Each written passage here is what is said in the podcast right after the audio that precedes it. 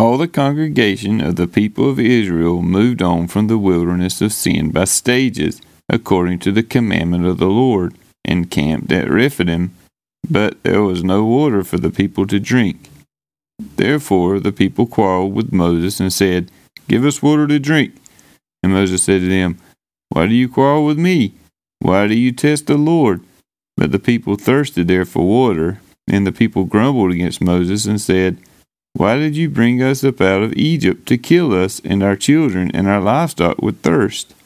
So Moses cried to the Lord, What shall I do with this people? They are almost ready to stone me. And the Lord said to Moses, Pass on before the people, taking with you some of the elders of Israel, and take in your hand the staff with which you struck the Nile, and go. Behold, I will stand before you there on the rock of Horeb, and you shall strike the rock, and water shall come out of it, and the people will drink. And Moses did so in the sight of the elders of Israel, and he called the name of the place Massah and Meribah because of the quarreling of the people of Israel, and because they tested the Lord by saying, Is the Lord among us or not? Then Amalek came and fought with Israel at Rephidim.